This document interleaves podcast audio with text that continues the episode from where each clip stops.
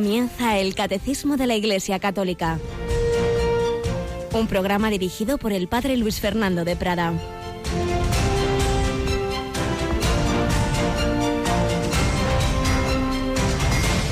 Alabados sean Jesús, María y José. Muy buenos días, mi querida familia de Radio María. Bienvenidos a esta nueva edición, esta nueva semana en que tendremos estos nuestros tres días, martes, miércoles y jueves, de seguir comentando el catecismo, de seguir aprendiendo a conocer a nuestro Señor Jesucristo desde la Escritura, desde la tradición, desde el magisterio. La vida cristiana es Cristo, el cristianismo es Cristo, es su persona, es su vida, es su enseñanza, que no entenderemos si no le vivimos, si no tenemos relación personal con él. Estas reflexiones, catequesis, profundizaciones teológicas ayudan, pero sobre todo ayuda si estamos en oración, si hablamos, si dialogamos con él, si no todo nos quedará como una cosa más o menos teórica. Vivencia de Cristo para todas las edades, y en este mes va a haber una vivencia Eh, muy particular para la edad juvenil. Yolanda, buenos días. Muy buenos días, padre. Pues sí, va a ser la Jornada Mundial de la Juventud. Y toda nuestra, nuestra programación en el mes de julio va a ir mirando poco a poco hacia allí. Según nos vayamos acercando a esos días, iremos teniendo conexiones con las diversas peregrinaciones diocesanas, con muchos enviados especiales que vamos a tener, ¿verdad?, en la J M J. Gracias a Dios, sí, tenemos ahí, bueno, unos corresponsales de lujo. Porque tanto sacerdotes como jóvenes y como algunas de nuestras periodistas van a peregrinar con los jóvenes, ¿verdad? Uh-huh. Nuestra querida Mónica, que también va a estar allí, así que vamos a poder vivir casi presencialmente como pues toda la Jornada Mundial de la Juventud. Pues nada, poco a poco iremos teniendo, ya las vamos dando, las diversas noticias, pero como digo, según ya empiecen las peregrinaciones a ir caminando hacia la tierra de San Juan Pablo segundo, pues iremos teniendo en vivo esas crónicas de nuestros diversos eh, hermanos peregrinos, como digo, sacerdotes o, o seglares, jóvenes y mayores, que van hacia Chęstochowa, es donde se van a reunir todos los españoles, van a tener un gran encuentro, precisamente el día del patrono de España, el veinticinco de julio a mediodía. Confiamos en tener señal para poderlo retransmitir, y luego pues ya esos grandes días, desde que llega el Papa allí a Polonia, miércoles, jueves, hasta el domingo, la Santa Misa, el domingo treinta y uno de julio, día de San Ignacio de Loyola. Así que un mes, un mes... de grandes santos para España, como es nuestro patrono Santiago, como es San Ignacio de Loyola, pero un mes mundial desde esa clave de las Jornadas Mundiales de la Juventud en la tierra de quien las inició, de San Juan Pablo segundo. Pues sin perder esa referencia y la oración que debemos ofrecer por, por los frutos de estas jornadas, que no solo ayudan a los jóvenes, sino el país donde se realizan, pues siempre queda una gran semilla y, y ayuda un montón. Pues vamos a tener muy presente esta intención en nuestra oración, y seguimos, seguimos escuchando a nuestro Señor, pero también en esta primera sección, como siempre, como Jesucristo, esa semilla que sembró, que hoy veremos cómo lo hacía a través de las parábolas, ha ido dando fruto en el mundo entero y sigue haciéndolo, porque la palabra de Dios da fruto, y fruto abundante.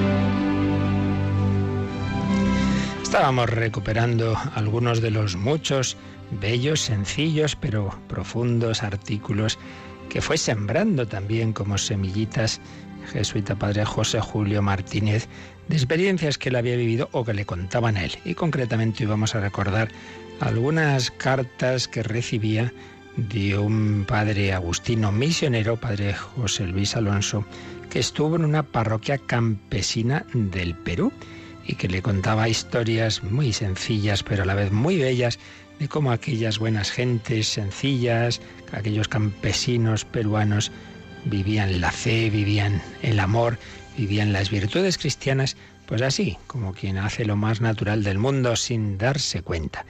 Veamos algunos de esos relatos que le tra- trasladaba al padre José Julio y que él a su vez publicaba en España.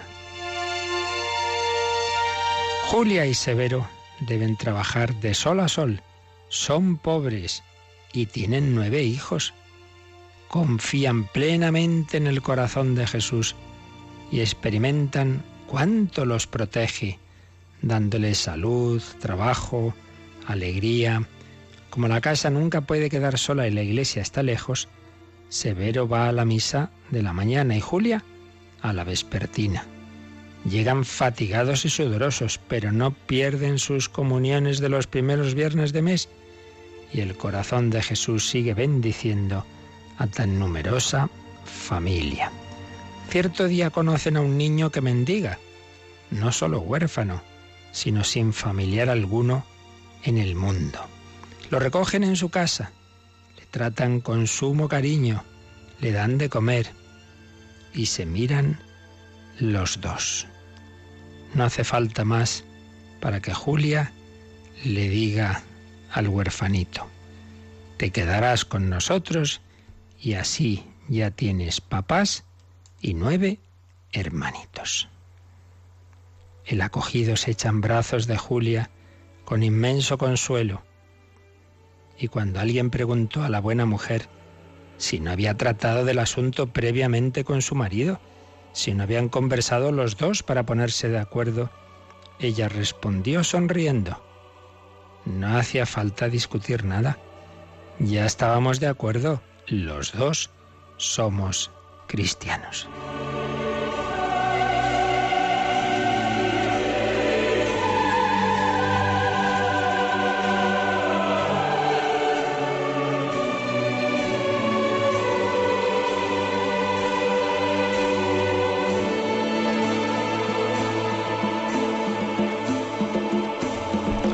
Los dos somos cristianos. Qué maravilla, gente pobre con nueve hijos que adoptan a uno más. Y no pensemos que estos son cosas así extrañísimas. Yo conozco casos semejantes también de padres que tienen algunos hijos y que todavía adoptan a otros, pues con discapacidades, con determinadas circunstancias difíciles, a pesar de sus propias dificultades. El amor lleva a abrir el corazón, a abrir la casa, a abrir la familia. Y dice, ay, qué, qué difícil, no, no, y al final mucha más alegría. Y también contaba este misionero agustino: estas sencillas gentes tienen un sentido grande de la hospitalidad. Para ellos el forastero que llama a la puerta merece ser recibido como amigo, como hermano. No te preguntan de dónde vienes ni a dónde vas, si eres bueno o malo, si tienes mucho o poco. Basta que seas huésped para que te inviten a compartir su mesa y su hogar, y para que te digan sonriendo: perdone la pequeñez, aunque te hayan dado lo mejor que tienen. Si pretendes pagarles, se niegan, no les cabe en la cabeza que posada al peregrino pueda pagarse con dinero. Y comentaba el padre José Julio: ¿acaso, ¿acaso nunca oyeron la famosa palabra de San Benito, al huésped como a Cristo? Pero esa palabra es evangelio puro, y ellos quieren cumplir el evangelio. ¡Qué buena gente!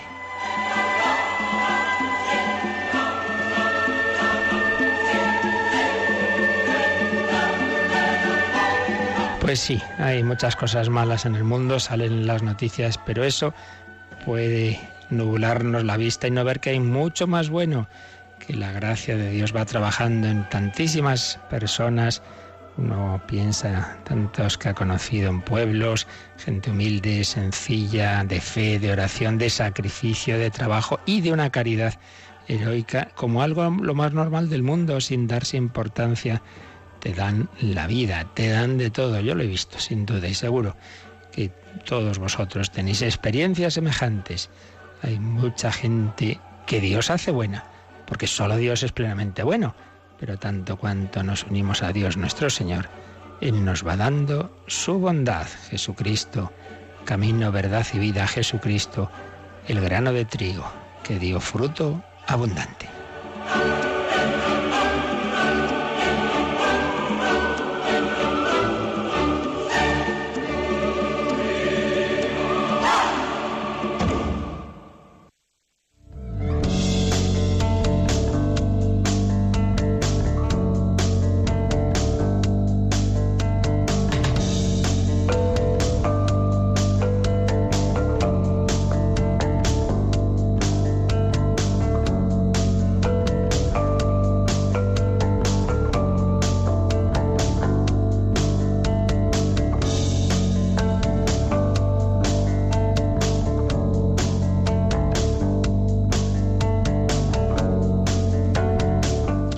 Pues sí, todo un estilo de vida que vivió y predicó el Hijo de Dios hecho hombre, nuestro Señor Jesucristo, que trajo el reino de Dios en su misma persona. Esa humanidad está gobernada por esa persona divina y por el Espíritu Santo, que nos quiere comunicar para que también nuestras personas, nuestros corazones, cada vez se dejen guiar más por ese mismo espíritu y no simplemente por nuestros razonamientos y mucho menos simplemente por nuestros impulsos, nuestra, nuestros instintos, nuestras pulsiones al modo animal o ni siquiera, como digo, al modo racional, sino al modo sobrenatural, por la razón iluminada por la fe, la voluntad iluminada por la esperanza y la caridad. Esto es posible porque Cristo nos da su Espíritu Santo y vive en nosotros. No soy yo quien vive, es Cristo quien vive en mí. El reino de Dios, vimos que es el núcleo de la predicación de Jesús, ese reino de Dios que en definitiva es el anuncio de Él mismo. Cristo es el reino que está en medio de vosotros, el reino de Dios que está cerca. Cristo es el corazón mismo de esta reunión de los hombres como familia de Dios. Nos había dicho el número quinientos cuarenta y dos.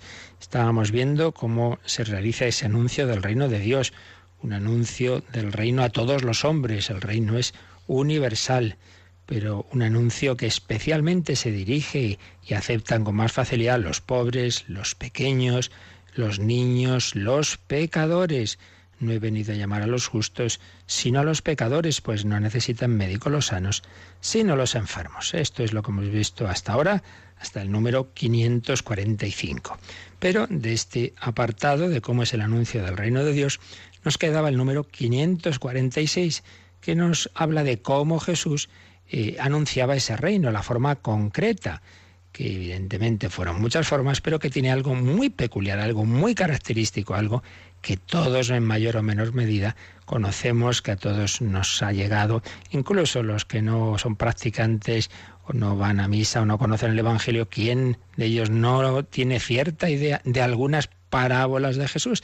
Pues de esto nos va a hablar el número quinientos cuarenta y seis, de cómo Jesús anunciaba el reino de Dios a través de las parábolas. Así que, Yolanda, cógete este número un poquito largo, uh-huh. pero vamos a leerlo. Jesús llama a entrar en el reino a través de las parábolas, rasgo típico de su enseñanza.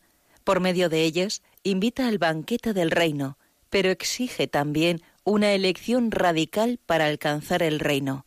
Es necesario darlo todo. Las palabras no bastan, hacen falta obras. Las parábolas son como un espejo para el hombre. ¿Acoge la palabra como un suelo duro o como una buena tierra? ¿Qué hace con los talentos recibidos? Jesús y la presencia del reino en este mundo están secretamente en el corazón de las parábolas. Es preciso entrar en el reino, es decir, hacerse discípulo de Cristo para conocer los misterios del reino de los cielos. Para los que están fuera, la enseñanza de las parábolas es algo enigmático.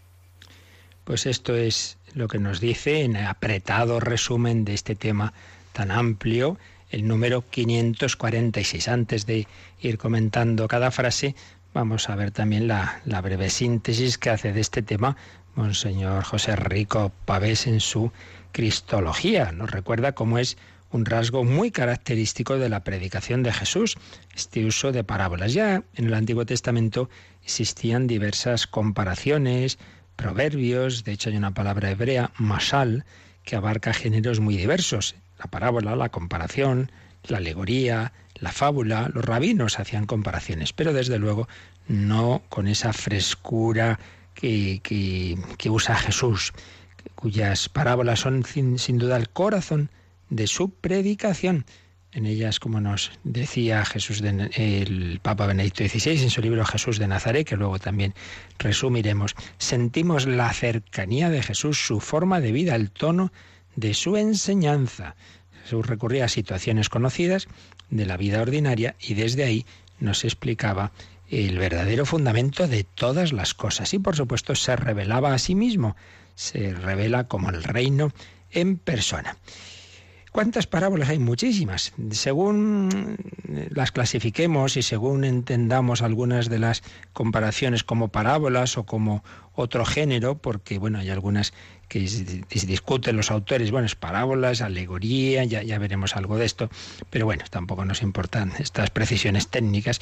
Podemos hablar incluso de setenta y dos, setenta y dos, aunque ya digo, algunos sí se ponen muy rigurosos a la hora de llamar a, a una determinada explicación parabolar, pues lo reducen el número a treinta y cinco. Eh, se han hecho muchas clasificaciones de, de las parábolas, ¿no? Según, según a qué se refieren. Por ejemplo, Monseñor Rico Pavés recoge una clasificación en cinco grupos. Todas estas clasificaciones son siempre discutibles, ¿eh? Las que hablan de la llegada del reino con Jesús y de su plenitud en la parusía. Cuando vuelva el Señor, la segunda venida de Jesús, ya será esa plenitud Del, del reino. Por ejemplo, la, la parábola del gran banquete, de, del rey que, de, que, que invita a la boda de, de su hijo, a, a todos los, a un montón de, de invitados. Parábolas de, de opción y de juicio, que, que muestran el carácter decisivo de la venida de Jesús y que exigen la conversión y la fe. Por ejemplo, esa de eh, niños que, que cantan y no cantáis, o que lloran y no lloráis. La parábola de los talentos, Que, que hay que dar fruto con esos talentos recibidos. En tercer lugar, parábolas de vigilancia. Bueno, todo, como veis, está relacionado, que alertan porque en cualquier momento puede llegar el cumplimiento del reino. Por ejemplo, aquellas diez vírgenes, cinco necias y cinco sensatas. Las parábolas, en cuarto lugar, del comportamiento justo que hay que tener ante Dios, como la del fariseo y del publicano, que nos hablan de cómo debe ser no solo la oración, sino en general la actitud de humildad o de autosuficiencia ante Dios, la de aquel hacendado rico que, que almacena todo en su granero y se da la buena vida. Y en quinto lugar, las parábolas del justo comportamiento ante el prójimo, quizá son tan de las que más recordamos, ¿no? La del buen samaritano, la del rico Epulón y el pobre Lázaro. Parábolas que nos enseñan cómo debemos portarnos unos con otros. Bueno, como digo, son clasificaciones discutibles, eh, porque nadie puede meter en sus esquemas pues la riqueza de la enseñanza de Jesús. Pero dicho esta pequeña introducción, vamos a fijarnos, a releer de nuevo lo que nos ha dicho este número quinientos cuarenta y seis. Jesús llama a entrar en el reino a través de las parábolas, rasgo típico de su enseñanza. Bueno, aquí se nos están dando dos ideas. En primer lugar, que lo que Jesús busca con su enseñanza es que entremos en el reino. Estamos hablando de la, de la llamada a la conversión. Convertíos porque el reino de los cielos está cerca. El reino de los cielos es aceptar, y como ya vimos, la soberanía de Dios que llega en Jesucristo. Es aceptar la palabra de Jesús, es aceptar al propio Jesús, y dejando a Jesús vivir en nosotros por su Espíritu, pues aceptar esa soberanía del Padre. No se haga mi voluntad sino la tuya, decía Jesús al Padre, pues también nosotros, como decimos en el Padre nuestro, hágase tu voluntad en la tierra como en el cielo. Llamada a entrar en el reino, llamada a aceptar a Dios en el centro de la vida, y no el dinero y no mis propios intereses. Se nos ha dicho que es un rasgo típico de la enseñanza de Jesús. Yo recuerdo hace muchos años haber oído a un experto en, en publicidad, en marketing, en comunicación, y decía cómo los expertos actuales pues se asombraban de, de, de cómo Jesús realmente pues usaba técnicas que hoy día pues descubren también como, como lo último de comunicación, y dicen, no, no, si ya lo hacía Jesús de Nazaret, pues eh, esta manera de, de, de explicar, de comunicar a través de imágenes sencillas que todo el mundo entiende, que llegan al corazón. Pues sí, ciertamente un, una, una forma de, de anuncio y de, de comunicación realmente extraordinaria y típica de la enseñanza de Jesús. Y luego pues nos va dando el catecismo pues algunas de las claves de estas enseñanzas. Por medio de ellas, Jesús invita al banquete del reino. Bueno, aparece con frecuencia esa comparación del reino de Dios con un banquete. Dios invita a todos los hombres a un banquete. ¿Banquete por qué? Porque si hay una boda, la boda de su Hijo con la humanidad. Cristo es el esposo de la humanidad. Todos los hombres estamos llamados a unirnos con Él, a desposarnos con Él. Pero es una boda, claro, implica la libertad de los contrayentes. Dios quiere, Dios se quiere unir, nos ha creado para, ese, para hacernos felices en la unión con Él, para darnos a participar su felicidad. Sí, pero hace falta que el hombre también quiera. No se puede uno decir, ala, cásate conmigo, yo te lo mando, ¿no? Tiene que dar el sí quiero. Bueno, pues también el hombre, esto lo explica Jesús a través de esas parábolas, en que el hombre es invitado, no obligado. Y Dios no puede coger a uno por el cuello y ala, sí o sí, tienes que estar aquí. Entonces están esas parábolas en que hay quien rechaza esas invitaciones y se queda fuera del banquete, allí fuera donde habrá llanto y rechinar de dientes. El Señor invita al banquete del reino, pero exige una elección radical para alcanzar el reino. Es necesario darlo todo, darlo todo, venderlo todo. Recordemos la parábola del tesoro escondido. El hombre vende todo lo que tiene con tal, con tal de poder comprar ese campo donde está el tesoro escondido. Es lo más importante. Dios, su reino, la causa de Cristo, lo más importante, más que tu propia vida, por supuesto, más que tus bienes, más incluso que tu familia. Poner al Señor en el centro de todo. Nos, nos lo transmite Jesús a través de sus parábolas. Las palabras no bastan, hacen falta obras. No todo el que dice Señor, Señor entrará en el reino de los cielos. Hay que edificar bien la casa, no sobre arena, sino sobre roca. Las parábolas son, dice el Catecismo, como un espejo para el hombre. Y nos hace esta pregunta: ¿acoge el hombre la palabra como un suelo duro o como una buena tierra? No hace falta que os diga a qué parábola se está refiriendo. Quizá una de las que tenemos más metida en, en nuestro recuerdo desde pequeños, ¿verdad? La parábola del sembrador. Dios siembra de una manera y de otra para todos. Fijaos ahora mismo, pues a través de la radio, la palabra de Dios llega a un montón de personas y a un montón de lugares. Y hace poco, en determinado sitio que estaba, se me acerca una persona y me dice que sus padres escuchan estas explicaciones desde Estados Unidos, a través de Internet.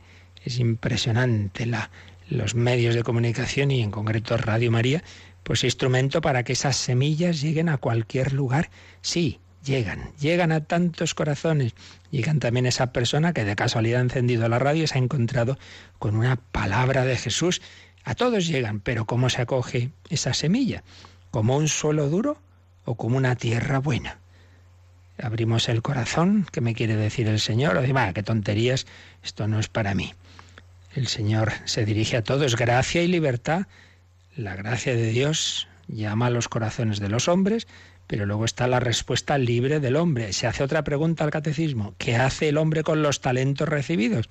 Tampoco hace falta que os diga que aquí está refiriéndose a la parábola que aparece en Mateo veinticinco, catorce a treinta, de los talentos. Ah, oh, el mundo es injusto, hay gente que tiene mucho, quien tiene poco, hay quien es más listo, quien es menos, hay quien... Bueno, pues sí, es verdad, gracias a Dios, Dios no ha hecho un mundo uniforme, todo el mundo igual.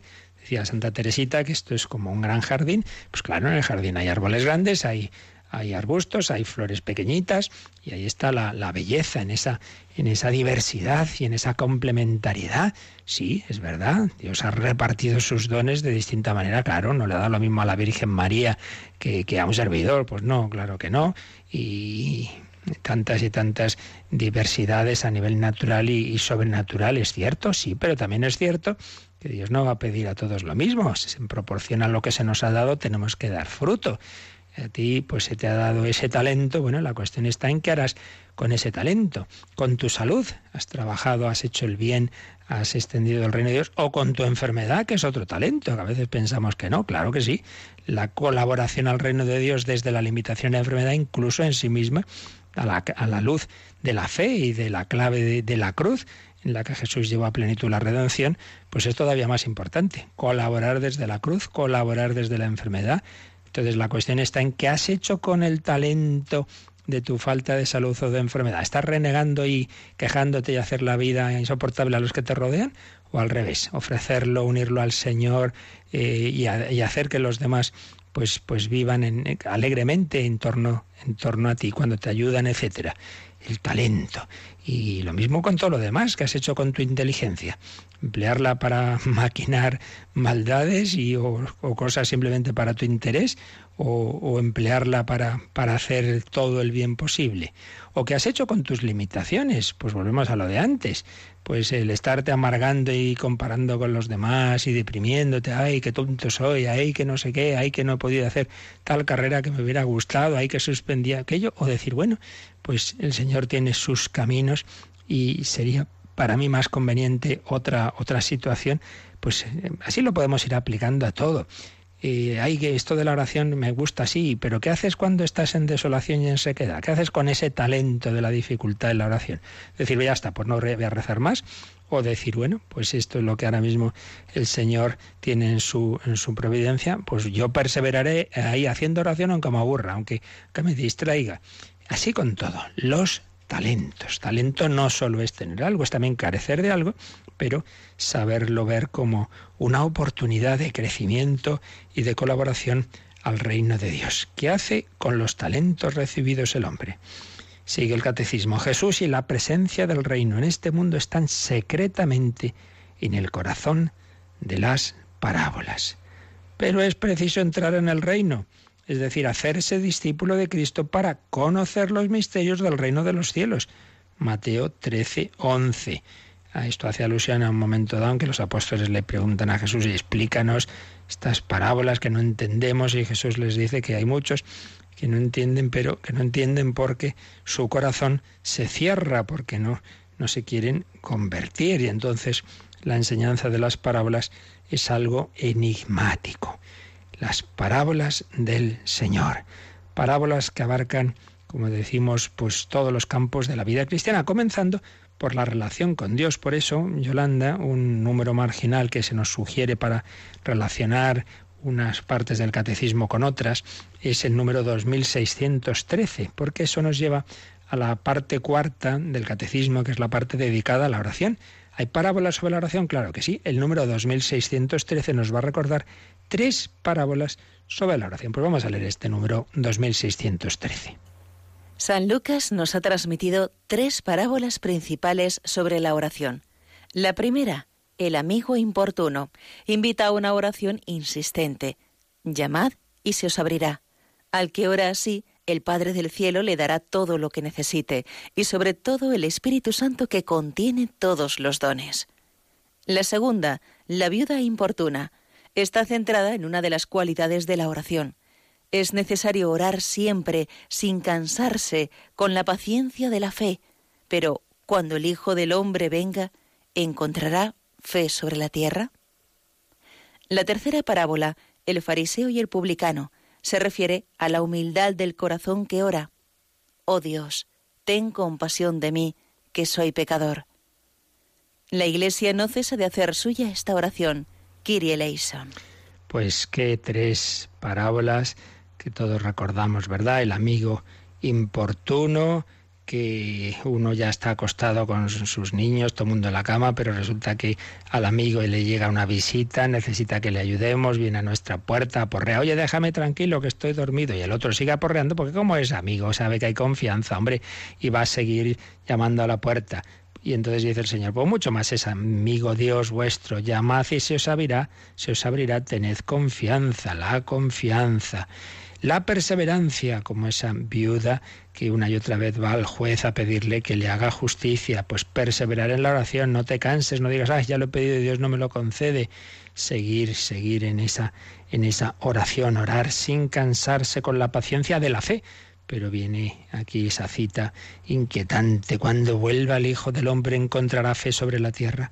Menuda pregunta en estos tiempos de apostasía generalizada en Occidente. Cuando vuelva el Hijo del Hombre, ¿encontrará la fe, la fe que sembró? Pues ahí está, está la llamada también a que mantengamos esa llama de la fe. Pero la tercera, esa parábola que es que, vamos, cada palabra tiene una enseñanza, el fariseo y el publicano. con qué actitud estamos ante Dios, la actitud del que se cree ya muy bueno. Dios, te doy gracias por lo bueno que soy, porque, porque soy muy generoso, muy solidario, y porque hago tales oraciones, y voy a misa todos los domingos, y ayuno, y no sé qué, y no sé cuánto. Y parece que Dios tiene que darte las gracias a ti de lo bueno que eres. El fariseo y en cambio el publicano, que ni levanta los ojos, oh Dios, ten compasión de mí, que soy un pecador. Y como nos recuerda aquí el Catecismo, en realidad, cuando empezamos la Santa Misa, pues estamos precisamente metiéndonos en el papel del publicano. Cuando decía, oh Dios, ten compasión, ten piedad de nosotros, pues es lo que decimos en el Kyrie eleison, Señor, ten piedad, Cristo, ten piedad. Pasa que me temo, como yo a veces lo decimos sin pensar, Señor, ten piedad, Cristo, ten piedad. No, no, pídele al Señor ese corazón humilde de ser consciente de que, de que no eres digno de participar en esa Santa Misa. Bueno, vamos a pedirle al Señor que dirija a nosotros de nuevo su llamada, la llamada a entrar en el reino, la llamada a la conversión, la llamada a seguirle. Vamos a pedirle que a través de su palabra viva, esas enseñanzas que nos iba transmitiendo, pues de esas formas sencillas para que todos pudiéramos entenderlas, lleguen a nuestro corazón la llamada a seguir a Jesucristo. Se lo pedimos en oración. Ven y sígueme, no mires atrás, que delante está el reino, mi reino de paz. Ven y sígueme, no mires atrás, que delante está el reino, mi reino de paz.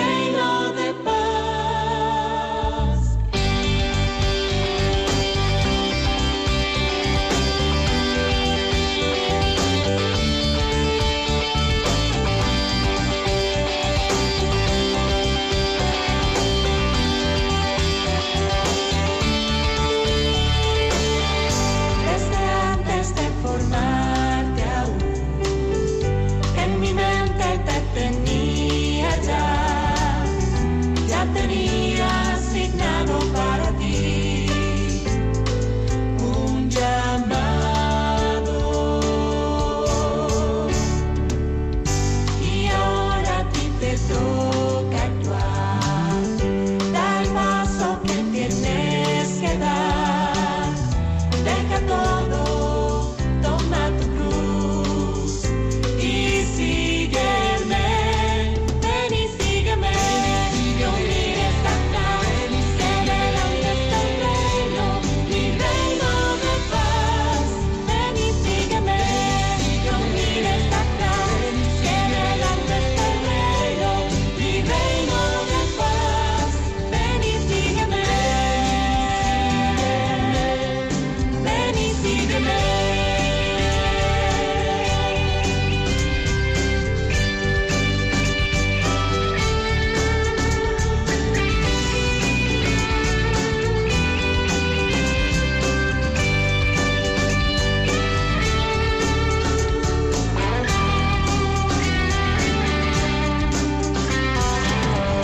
Es tan grande mi amor por ti, para que pudieras tú vivir, mi sangre clavado en la cruz yo vertí. Ahora esta es tu decisión, sabes lo que para ti es mejor. Recuerda que por siempre estaré junto a ti. Ven y sígueme, no mires atrás, que delante está el reino, mi reino de paz. Ven y sígueme, no mires atrás, que delante está el reino, mi reino de paz. Ven y sígueme, no mires atrás,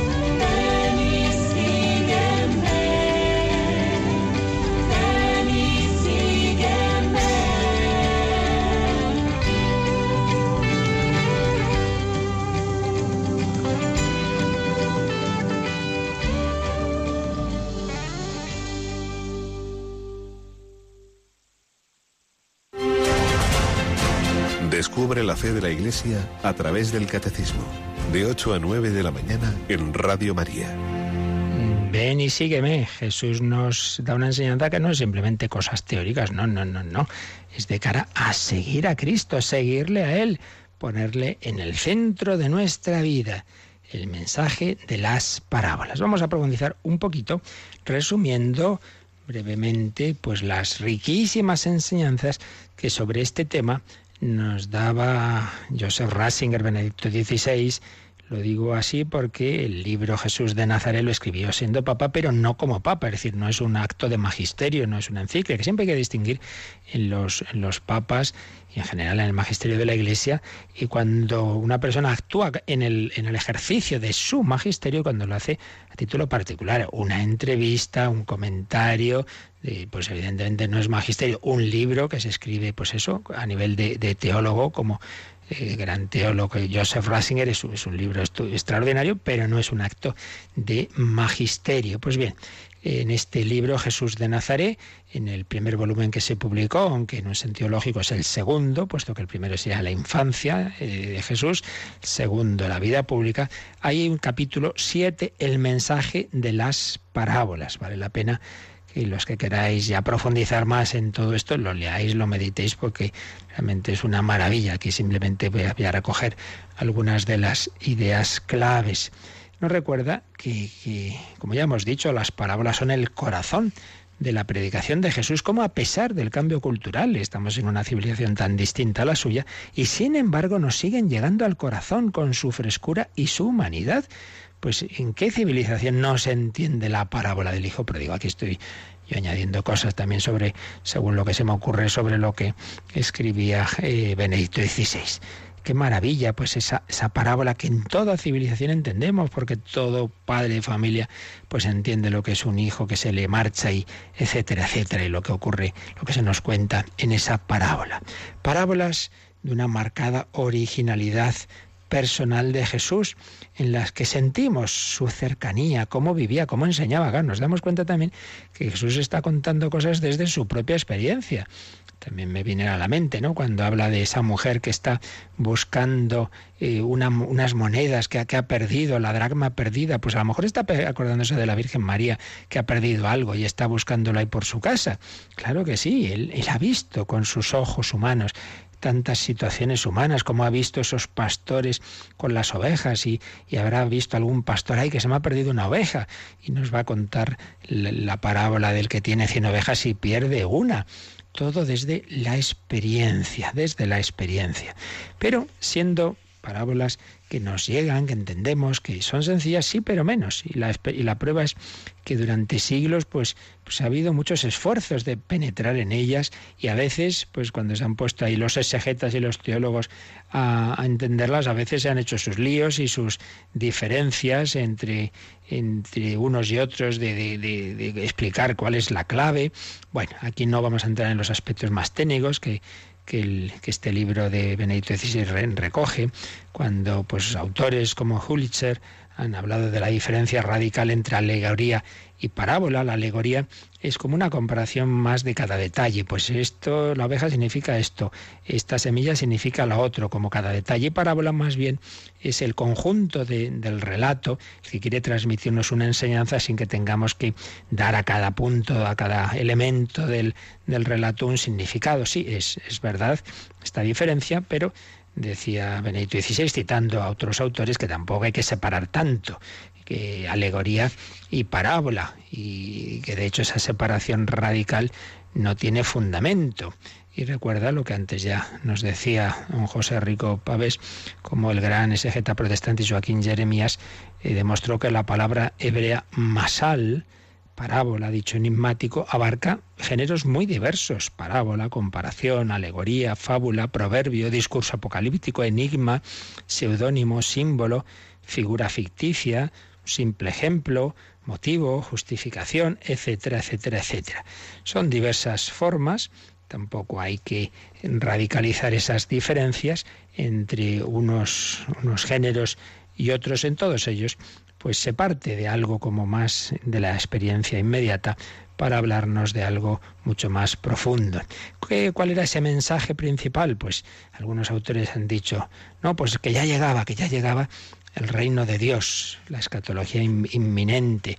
Otros dicen, hombre, sí, pero el reino de Dios llega ya en la persona de Cristo. Cristo es la auténtica forma del reino de Dios.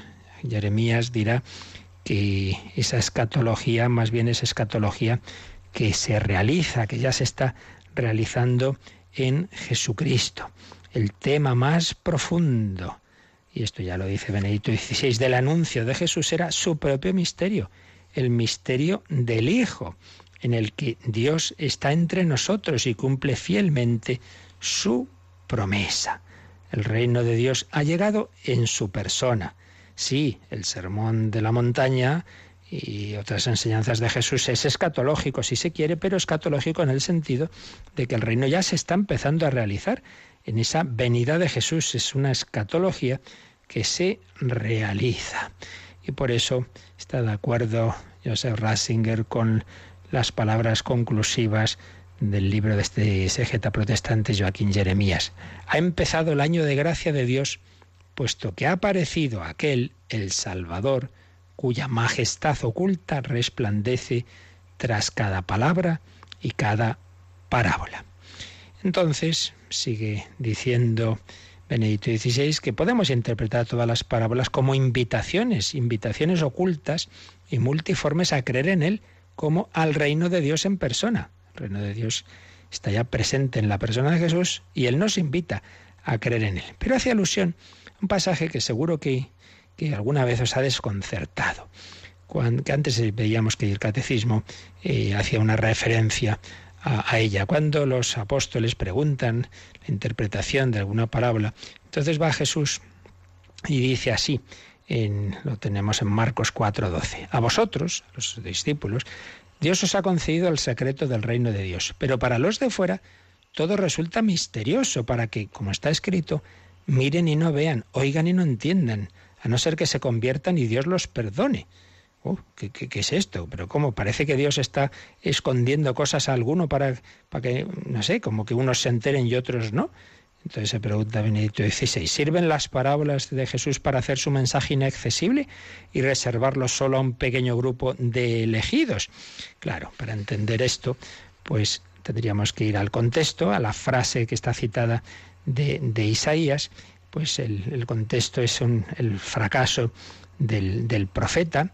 El profeta, pues su mensaje contradice las costumbres corrientes, pero precisamente a través de su fracaso las palabras van a resultar eficaces. Un fracaso del profeta que se cierne, dice Joseph Ratzinger, como una oscura pregunta sobre la historia de Israel y se repite en la historia de la humanidad.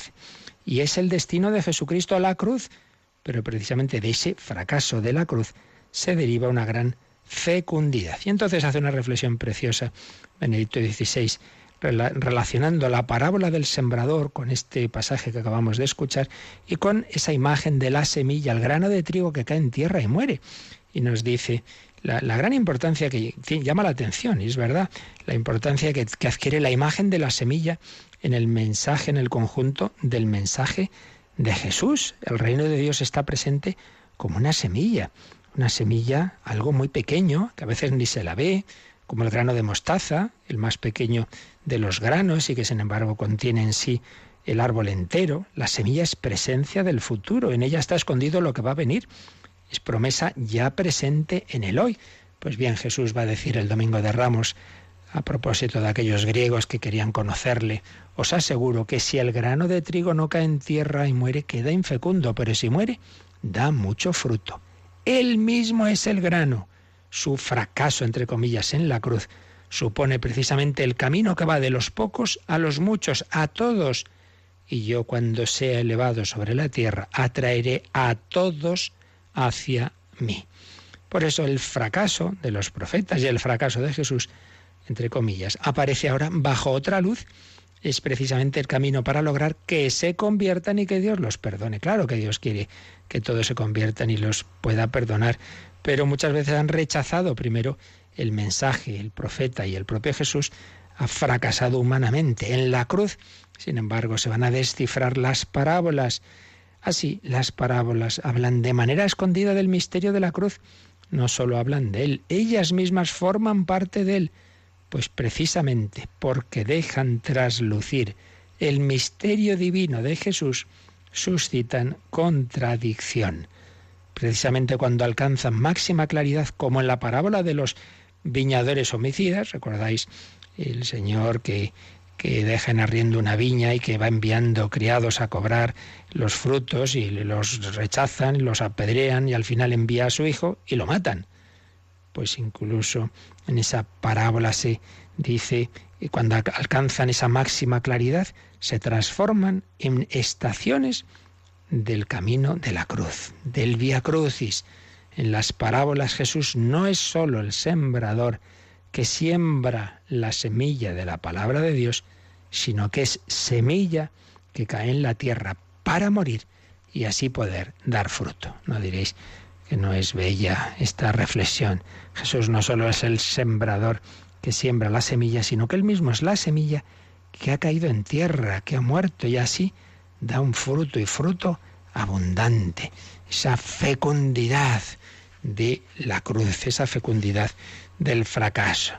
Decía un sacerdote eh, eh, muy apostólico, y no conozco a nadie que haya hecho cosas fecundas en la Iglesia que antes no haya fracasado muchas veces, que haya hecho cosas que aparentemente han sido inútiles, que le hayan rechazado.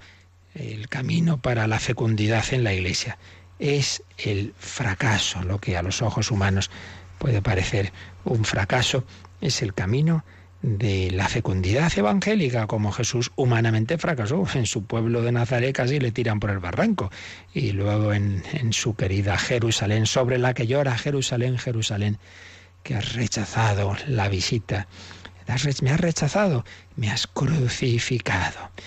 Y entonces concluye este capítulo que la de, de Jesús de Nazaret, que la inquietante explicación de Jesús sobre el sentido de sus parábolas nos lleva a la comprensión de su significado más profundo, cuando vemos toda la, la Biblia en su conjunto. Y, y, y cómo pues nos, se nos está enseñando el verdadero fundamento de todas las cosas, la dirección que debemos tomar en la vida. El Señor nos está mostrando a Dios, no un Dios abstracto, sino el Dios que actúa, que entra en nuestras vidas, que nos quiere tomar de la mano. Las parábolas, a través de las cosas ordinarias, se nos muestra quiénes somos y qué debemos hacer. Nos transmiten no un conocimiento abstracto, sino un conocimiento que nos compromete. Y claro, por eso mismo muchas veces uno no entiende, no entiende porque no quiere entender, porque se va dando cuenta de que ese conocimiento le compromete, que hay una exigencia de creer, de dejarse guiar por la fe. Y por eso la posibilidad del rechazo es muy real, demasiado real. Termino leyendo el último párrafo de este capítulo, de la primera parte de este capítulo sobre las parábolas de, de Joseph Ratzinger. Las parábolas son expresión del carácter oculto de Dios en este mundo y del hecho de que el conocimiento de Dios requiere la implicación del hombre en su totalidad. Es un conocimiento que forma un todo único con la vida misma, un conocimiento que no puede darse sin conversión. Por eso, claro, ponerse a hacer elucubraciones teológicas sin una vida de fe pues lleva a muchos disparates. Esto lo añado yo.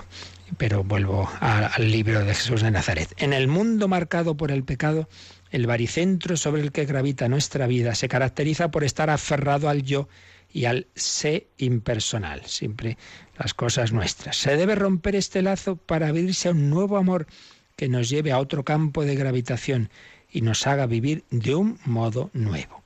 El conocimiento de Dios no es posible sin el don de su amor hecho visible, pero también ese don debe ser aceptado.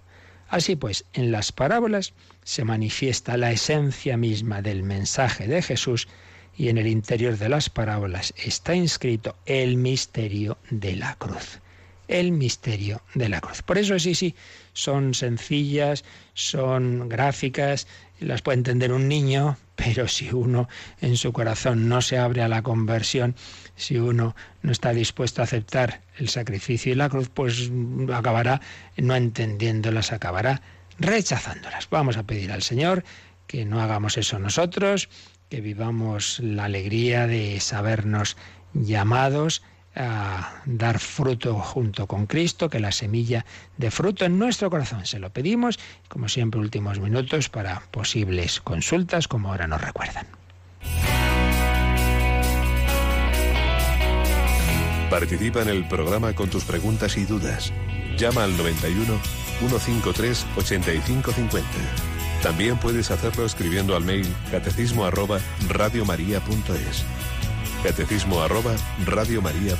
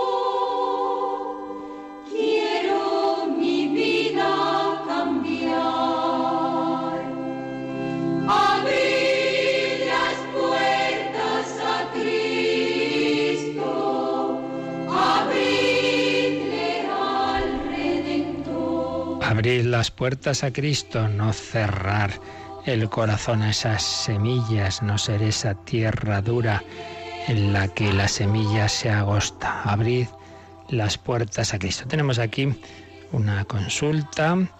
Eh, buenos días, mi padre es seguidor y admirador de vuestra emisora. Cuando vive en Madrid va a su parroquia todos los domingos a misa, pero cuando está en un pueblo de Ávila, a dos kilómetros de la iglesia más cercana, no pudiendo conducir y con problemas de movilidad, ya que anda con bastón, y a la hora de la misa habría cerca de treinta y seis grados. Entonces ve la misa por televisión, aparte de rezar el Ángelus y el Rosario. Sin embargo, tiene gran pesar por no ir hasta la iglesia. Quería saber si, dadas las circunstancias y sus setenta y ocho años, es obligatorio que se desplace hasta la iglesia, aun poniendo en riesgo su salud, y de no hacerlo si está cometiendo falta grave. Bueno, en primer lugar, pues nos alegra pues ver estas personas tan fieles, tan tan deseosas de, de estar con el Señor, de hacer ese esfuerzo y que se quedan con esa preocupación. Pero tenemos que responder que, eh, pues bueno, veamos lo que dice el, el catecismo, ¿verdad?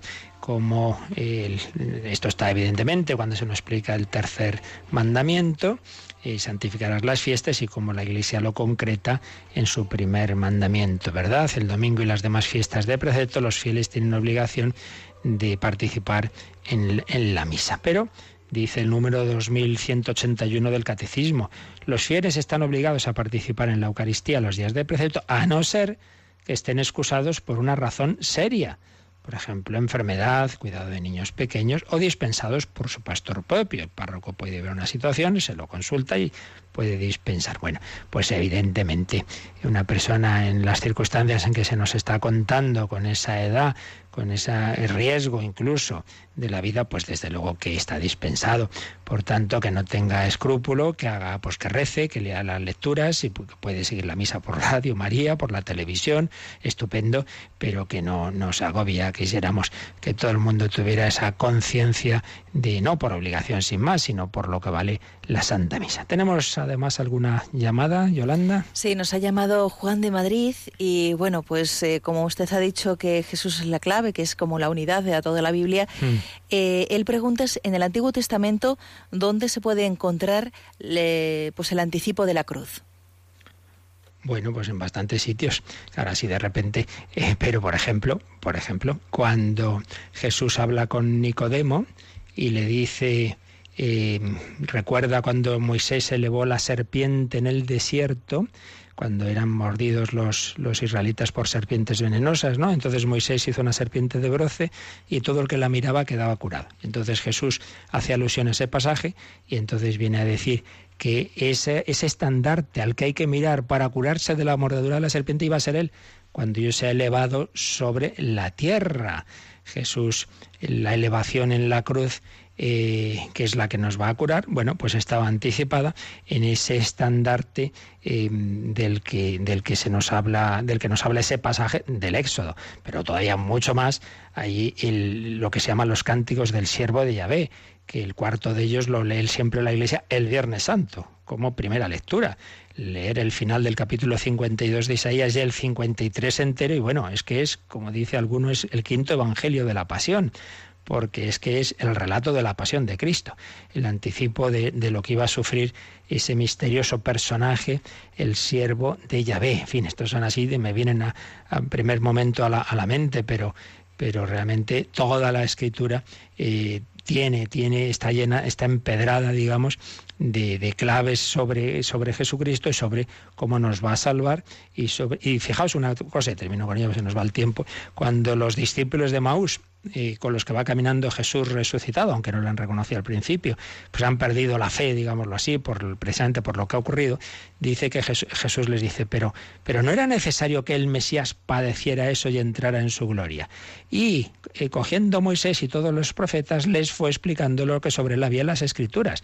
Qué pena que no hubiera entonces grabadoras para escuchar esa lección de Biblia que Jesús les dio a los de Maús. Les haría ver pues cómo aparecía ese anuncio de la pasión que a ellos les había hecho perder la fe en toda la Escritura. Bueno, tenemos que dejar, pedimos al Señor su bendición en forma de cruz para vivir este día con alegría, sabiendo que el grano de trigo que cae en tierra y muere da mucho fruto. La bendición de Dios Todopoderoso, Padre, Hijo y Espíritu Santo, descienda sobre vosotros. Y precisamente esta noche, a las nueve, una hora menos en Canarias, hablamos también de gracia y libertad en ese otro programa, El Hombre de Hoy y Dios. Hasta entonces.